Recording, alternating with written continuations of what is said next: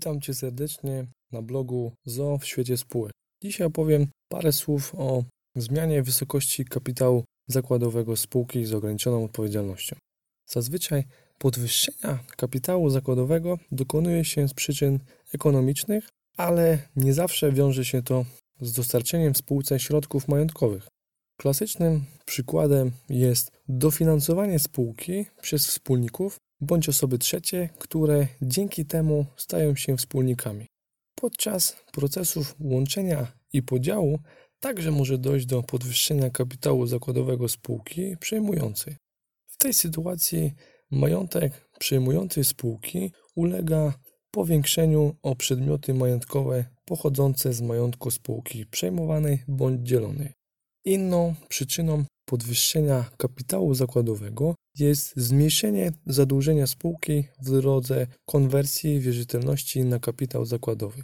Wysokość zadłużenia spółki ulega zmniejszeniu, co w następstwie powoduje podniesienie wartości jej majątku bez zwiększenia jej mienia. Przykładowo, jeżeli wierzyciel spółki z ograniczoną odpowiedzialnością, któremu przysługuje względem spółki wymagalna i bezsporna wierzytelność w kwocie np. 100 tysięcy złotych, zwalnia spółkę z długu, ale w zamian obejmuje udziały w podwyższonym kapitale zakładowym spółki o wartość 100 tysięcy złotych. W następstwie powyższej procedury zobowiązania spółki ulegają pomniejszeniu o powyższą kwotę 100 tysięcy złotych, a wartość jej kapitałów własnych zostaje podwyższona o kwotę 100 tysięcy złotych, pomimo tego, że do spółki nie wpłynęły żadne dodatkowe środki.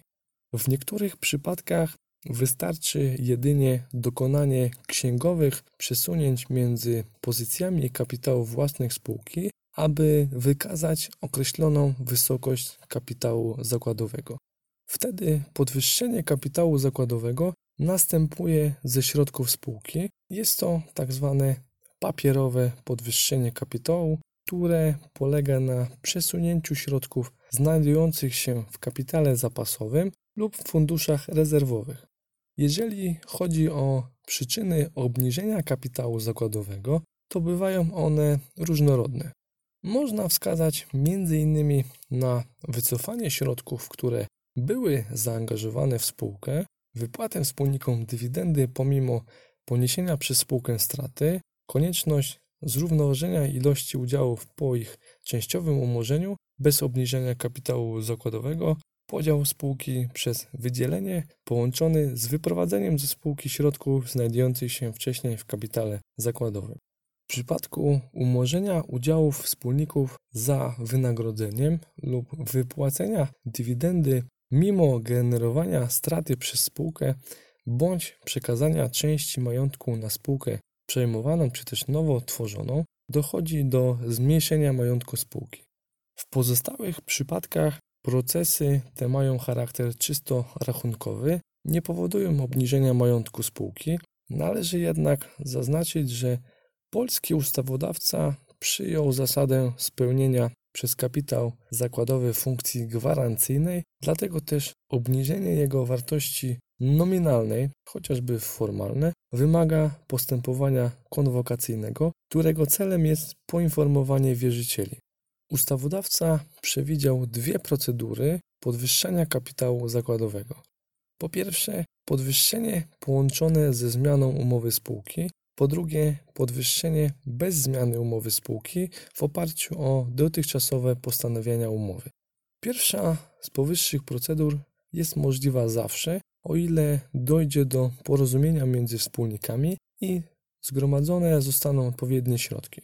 Przy zmianie umowy spółki wymagana jest uchwała wspólników. Zgodnie z artykułem 246 paragraf 1 Kodeksu spółek handlowych uchwała powinna zostać podjęta większością dwóch trzecich głosów, chyba że umowa spółki przewiduje surowsze warunki. Jeżeli podwyższenie kapitału ma prowadzić do zmiany w stosunkach reprezentacji kapitałowej między wspólnikami, każdy wspólnik, którego prawa udziałowe zostaną uszczuplone przez podwyższenie kapitału, powinien wyrazić na to indywidualną zgodę. Uchwała w przedmiocie podwyższenia kapitału zakładowego połączonego ze zmianą umowy spółki musi być ujęta w protokole sporządzonym przez notariusza.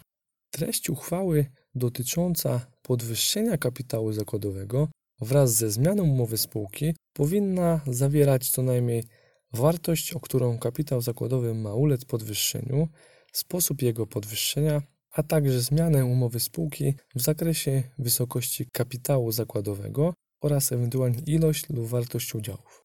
Uchwała może zawierać także postanowienia dotyczące sposobu objęcia nowych udziałów, w tym osób, które obejmują udziały. Dodatkowo możliwe jest także zawarcie postanowienia, które wskazywałoby, od kiedy nowe udziały dają prawo do udziału w zysku.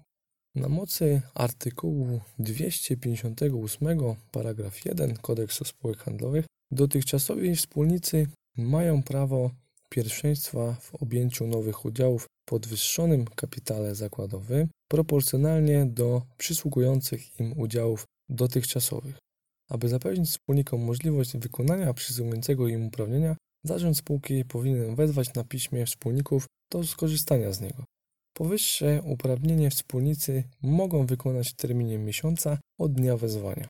W odróżnieniu od norm dotyczących spółek akcyjnych, regulacja dotycząca podwyższenia kapitału zakładowego w spółce ZO przewiduje uprawnienia dla zarządu do swobodnego przydzielenia udziałów, w stosunku do których wspólnicy nie skorzystali z prawa pierwszeństwa. Ponadto w stosunku do spółek z ograniczoną odpowiedzialnością nie przewiduje się możliwości tzw. Tak warunkowego podwyższenia kapitału zakładowego, co oznacza, że wszystkie wskazane w uchwale udziały muszą być objęte. W przypadku, kiedy wspólnik nie wykona prawa pierwszeństwa, pojawia się problem, jak dokonać skutecznego podwyższenia kapitału zakładowego. Wydaje się, że najlepszym rozwiązaniem będzie wprowadzenie do umowy spółki odpowiedniego zapisu na wypadek zaistnienia takiej sytuacji. Wspólnicy bądź osoby trzecie, którzy obejmują udziały w podwyższonym trybie, powinni złożyć oświadczenie o objęciu udziałów w formie aktu notarialnego. Ponadto nowi wspólnicy muszą złożyć także w formie aktu notarialnego oświadczenie o przystąpieniu do spółki. Kolejnym etapem jest wniesienie wkładów na pokrycie podwyższonego kapitału zakładowego oraz złożenie przez wszystkich członków zarządu oświadczenia potwierdzającego wniesienie wszystkich wkładów dokumentowane przed sądem rejestrowym. Kapitał ulega podwyższeniu z chwilą rejestracji w rejestrze przedsiębiorców KRS. Jeżeli chodzi o podwyższenie kapitału zakładowego bez zmiany umowy spółki, to procedura ta jest dopuszczalna, o ile umowa spółki zawiera postanowienia wskazujące na taką możliwość i określa maksymalną wysokość takiego podwyższenia oraz termin, do którego podwyższenie może być dokonane. Podwyższenie w tym trybie wymaga podjęcia uchwały wspólników. Uchwała powinna zostać podjęta bezwzględną większością głosów, chyba że postanowienia spółki przewidują surowsze warunki. Przedmiotowa uchwała musi określać wartość podwyższenia kapitału zakładowego oraz wskazać, komu mają przysługiwać nowe udziały. W przypadku, gdy umowa spółki stanowi, że udziały są równe i niepodzielne, podwyższenie może nastąpić jedynie przez zwiększenie liczby udziałów. Oświadczenia dotychczasowych wspólników o objęciu nowych udziałów powinny być złożone w formie pisemnej pod rygorem nieważności. Po podjęciu uchwały konieczne jest wniesienie wkładów na pokrycie podwyższonego kapitału zakładowego oraz złożenie przez wszystkich członków zarządu stosownych oświadczeń dokumentowanych przed sądem rejestrowym. Kapitał ulega podwyższeniu z chwilą rejestracji w rejestrze przedsiębiorców KRS. Obniżenie kapitału zakładowego może nastąpić przez zmniejszenie ilości udziałów, przez zmniejszenie wartości nominalnej udziału albo przez łączne zastosowanie obu procedur. Zmniejszenie wysokości kapitału zakładowego z wyjątkiem automatycznego umorzenia udziałów na podstawie postanowień umowy wymaga podjęcia uchwały wspólników w przedmiocie zmiany umowy spółki.